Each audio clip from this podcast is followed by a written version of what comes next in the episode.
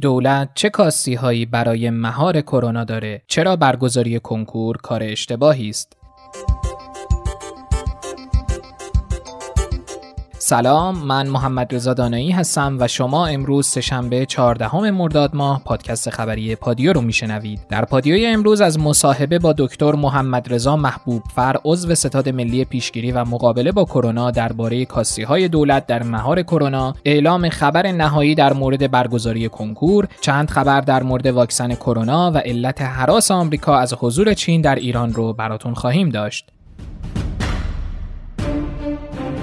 پادیوی امروز رو با خبرهای کرونایی شروع می‌کنیم. نادری عضو کمیسیون آموزش مجلس و سعید نمکی وزیر بهداشت در خبری هماهنگ دیشب اعلام کردند که آزمون کنکور سراسری و کارشناسی ارشد در موعد خودش و با رعایت پروتکل‌های سختگیرانه بهداشتی برگزار میشه. ولی سخنگوی کمیسیون آموزش مجلس هم در همین رابطه گفته هیئتی 13 نفره از تعدادی از نمایندگان مجلس و وزارت بهداشت جهت نظارت بر رعایت پروتکل‌های بهداشتی در برگزاری کنکور سراسری تشکیل میشه و با تاکید تاکید بر اینکه از 100 درصد فضای اختصاص داده شده برای برگزاری آزمون فقط از 20 درصدش استفاده بشه. یعنی اگر گنجایش یک سالن 100 نفر باشه فقط باید با حضور 20 داوطلب آزمون برگزار بشه. معاون کل وزارت بهداشت با بیان اینکه این وزارتخونه با اخذ جریمه از افرادی که ماسک نمی‌زنن موافقه گفته البته حتما باید افرادی که برای تهیه ماسک محدودیت مالی دارن از قاعده اخذ جریمه مستثنا بشن. آخرین آمار مبتلایان به کرونا را هم میشنویم. طی 24 ساعت گذشته بر اساس معیارهای تشخیص قطعی 2751 نفر گزارش شدند که از این تعداد 1560 نفر در مراکز درمانی بستری شدند. در حال حاضر تعداد موارد بستری در بخش مراقبت های ویژه مراکز درمانی 4132 نفر هستند و ضمن ابراز همدردی با خانواده های داغ دیده متاسفانه طی 24 ساعت گذشته دویست و دوازده نفر از هموطنان عزیزمون رو در اثر ابتلا به بیماری کووید 19 از دست دادیم که با احتساب این مجموع جان باختگان تا به امروز به 17617 نفر رسیدند. مجموع موارد شناسایی شده تا به امروز 314786 نفر هستند که از این تعداد 272535 نفر به لطف الهی و تلاش شبانه روزی همکاران ما بهبود پیدا کردند. متاسفانه روز گذشته هم علیرغم کاهش مرگ و میر کرونایی در جهان ایران با ثبت رقم 215 فوتی برای اولین بار رتبه سوم رو بالاتر از آمریکا به خودش اختصاص داد. این روزها که مجددا به اجرای های بهداشتی توسط مردم تاکید میشه یه عده معتقدن هر چقدر هم ها توسط مردم رعایت بشه بازم دولت یه سری وظایف داره. از دکتر محمد رضا محبوب فر عضو انجمن علمی آموزش بهداشت و ارتقای سلامت ایران و عضو ستاد ملی پیشگیری و مقابله با کرونا در این مورد پرسیدیم که وظایف دولت در خصوص اعمال نظارت های سختگیرانه تر چیه و آیا دولت تا کنون موفق عمل کرده؟ و رفع محدودیت ها و ممنوعیت ها تعجیل کرد.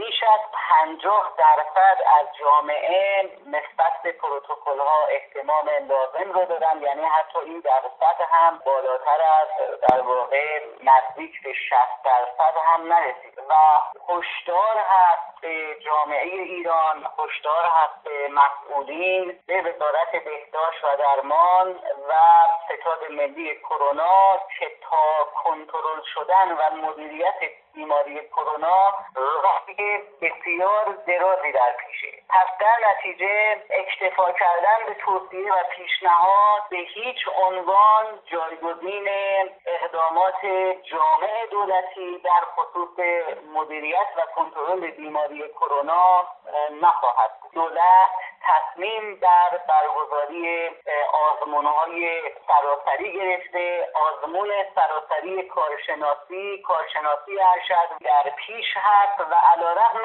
اینکه دولت و اون هیئت چهار نفره دیشب تصمیم به برگزاری این کنکورها گرفتند. این گونه تجمعات باید لغو می‌شد نه اینکه اقدام به برگزاری این تجمعات بشود. و شما در نظر داشته باشید این پروتکل ها و دستورالعمل های بهداشتی در محل های تجمع از جمله کنکور قطعا زمانت اجرایی نداره. ما در اون محیط بسته یا محیط بازی که داوطلبی نشستن و در حال امتحان دادن هستن اصلا امکان فاصله فیزیکی بیشتر از دو متر که ما با توجه به اینکه این ویروس جهش پیدا کرده یک فاصله فیزیکی در واقع حد اکثر دو متری رو پیشنهاد می‌دید عملا اینها ضمانت اجرایی و نظارت عملا نداره. الان شما در نظر بگیرید در کنکور دوستی که برگزار شد در هفته گذشته فقط پنج هزار نفر به علت ترس از ابتلا به بیماری کرونا و یا حتی تعدادی از این افراد هم به طور ناگهانی به بیماری کرونا مبتلا شدن و امکان خود در جلسه رو نداشتن خود این کنکور برگزار شد و کاملا هم وزارتین علوم و بهداشت و درمان مردود شدن در نظارت و اجرای این پروتکل ها و دستورالعمل های بهداشتی. بنده معتقدم با همه توصیفی که خدمت شما داشتم همه اینها را شما در واقع در کنار هم قرار بدهید. مضافا بر اینکه بنات مراسم عزاداری ها هم در محیط های باز توسط های مذهبی برگزار بشود و امروز اون چیزی که بنده مشاهده کردم تحت عنوان پروتکل ها و دستورالعمل های بهداشتی برای محرم این پروتکل ها در واقع نه تنها زمانت اجرایی نداره نه تنها نمی شود جمعیت را در این گونه مراسم کنترل و مدیریت کرد بلکه این پروتکل ها و دستورالعمل ها به قدری سطحی و پیش پا افتاده هست که به هیچ عنوان در برابر جلوگیری از انتقال بیماری کرونا بین عزاداران در واقع تأثیری نخواهد داشت. پیش بینی من این هست که ما یک شهریور بسیار خطرناکی را در پیش خواهیم داشت و این شهریور ماه شهریوری هست که آمار بیماری کرونا در صورت تداوم شرایط فعلی در صورت تداوم سیاست گذاری های فعلی هیئت دولت نهادهای دولتی قطعا آمار مبتلایان تا ده برابر افزایش پیدا خواهد کرد و میزان فوتیات کرونا هم حداقل هزار 600 تن در روز خواهد بود. به نظر من در شهریور ماه اگر همینطور و شرایط پیش برود و دولت یک ناهماهنگی و یک سختگیری ای را همچنان داشته باشد و این مسئله را به جامعه تسری بدهد به نظر من در شهریور ماه راهی جز برقراری یک قرنطینه سفت و سخت یک الی دو ماهه در کشور نخواهد بود و به نظر من این قرنطینه سفت و سخت هم جز از طریق حکومت نظامی قطعا در کشور قابل اجرا نخواهد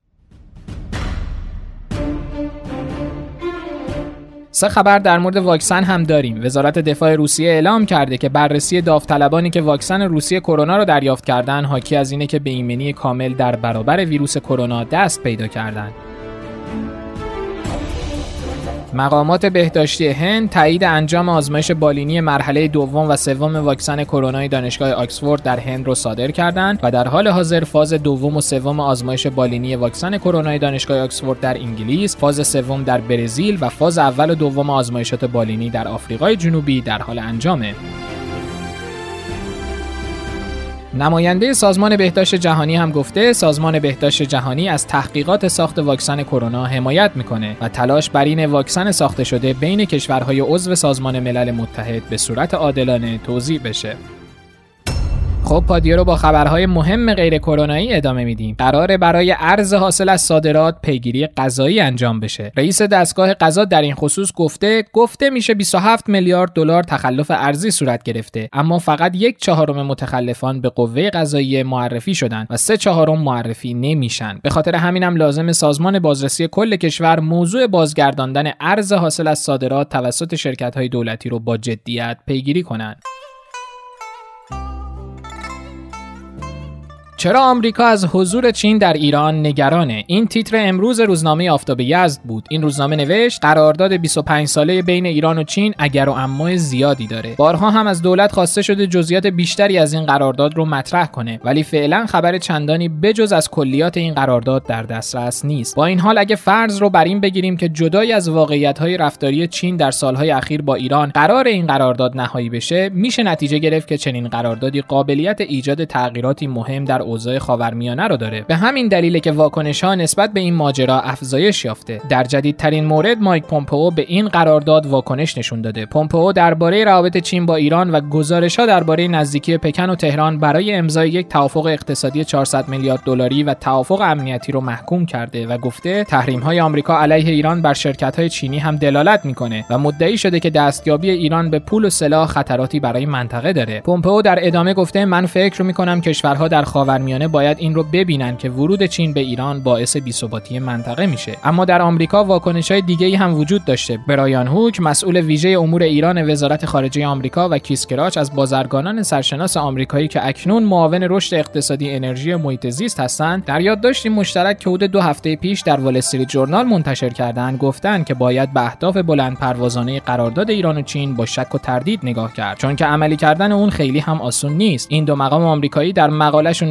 نوشتن دلایل زیادی وجود داره که احتمال عملی شدن این قرارداد رو بعید می‌کنه. خیلی از شرکت های خصوصی که در حقیقت دولت چین پشت و مالک اونهاست به ویژه در حوزه انرژی قادر به تحمل تحریم های آمریکا که بعد از ورود اونها به بازار ایران وضع خواهد شد نیستند. در واقع واکنش های آمریکا به اخبار مربوط به این توافق رو می‌توان در دو بخش تقسیم بندی کرد. نخست اینکه اونها چنین توافقی رو چندان عملیاتی نمی‌دونند. در این زمینه آمریکا واقعیت های امروز رو در نظر می‌گیره. از جمله اینکه به تازگی رئیس اتاق اقتصادی ایران و چین اعلام کرد که بانک های چینی ارتباط خودشون با ایران رو قطع کردند طبیعیه کشوری که قرار قراردادی راهبردی با ایران امضا کنه دست به چنین اقدامی نمی‌زنه. یا اینکه مطابق آمار ماه ژوئن گمرک چین این کشور واردات نفت از ایران رو به صفر رسونده. با این حال جدای از عملیاتی بودن توافق آمریکایی ها نگاه دومی هم دارند نگاهی که توأم با نگرانیه که شاید چین با دریافت امتیازات ویژه‌ای حاضر به توافق با ایران بشه. در این صورت طبیعتا بخشهایی از فشارهای ایالات متحده بر ایران خنثی میشه. در چنین شرایطی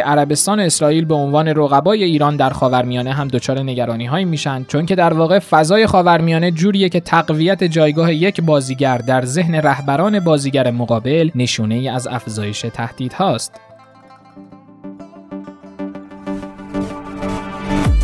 خب وقتشه که برای چند ثانیه هم که شده بخندیم. حامد نوشته یه زمانی بود وقتی کارمون با کامپیوتر تموم می‌شد رو مانیتور یه کاور میکشیدیم. من حتی رو کیبوردش هم کاور میکشیدم. انگار حجره عطاری تو بازار بود که باید کرکره رو دم غروبی میکشیدیم پایین.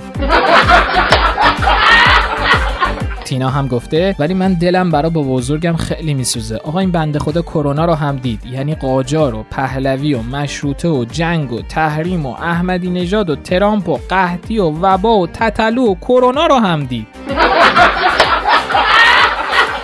احسان هم نوشته این دادگاه های مفاسد اقتصادی رو نمی‌دونم دقت کردید افراد تحت محاکمه چقدر اعتماد به نفسشون زیاده و چقدر نمیترسن. مثلا داشتم دادگاه های دزدی های پتروشیمی رو می‌دیدم قاضی دو سه بار پرید تو حرف طرف. یهو دزد بزرگ برگشت گفت اگه می‌خوای نظری حرف بزنم بشینم.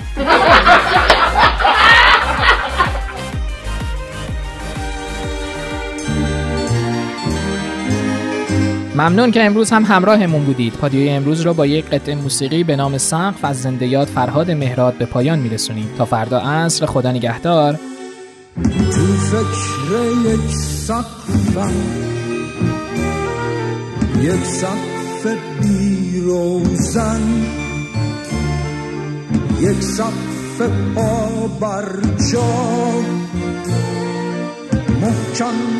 از آهن. که تن بوشه حراس ما باشه. تو سردی شب ها لباس ما باشه.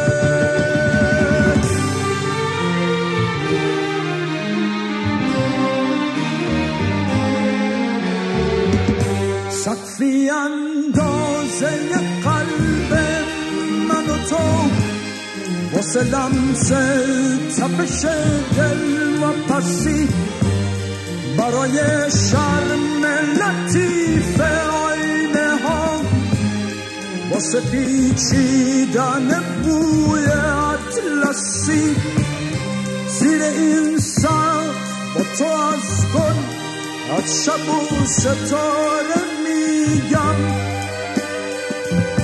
از تو از خواستن تو میگم و دوباره میگم. زندگیمو زیر این سر با تو اندازه می‌گیرم. گم میشم تو معنی تو معنی تازه می‌گیرم.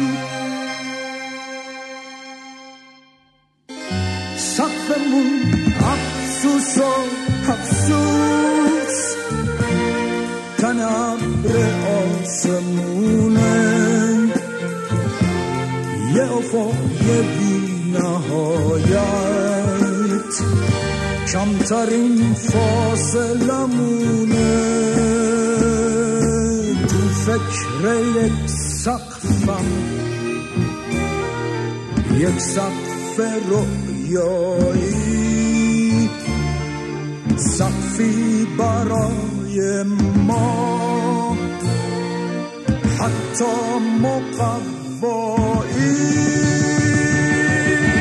تو فکر یک سقفم یک سقف بی روزن سقفی برای عشق. برای تو.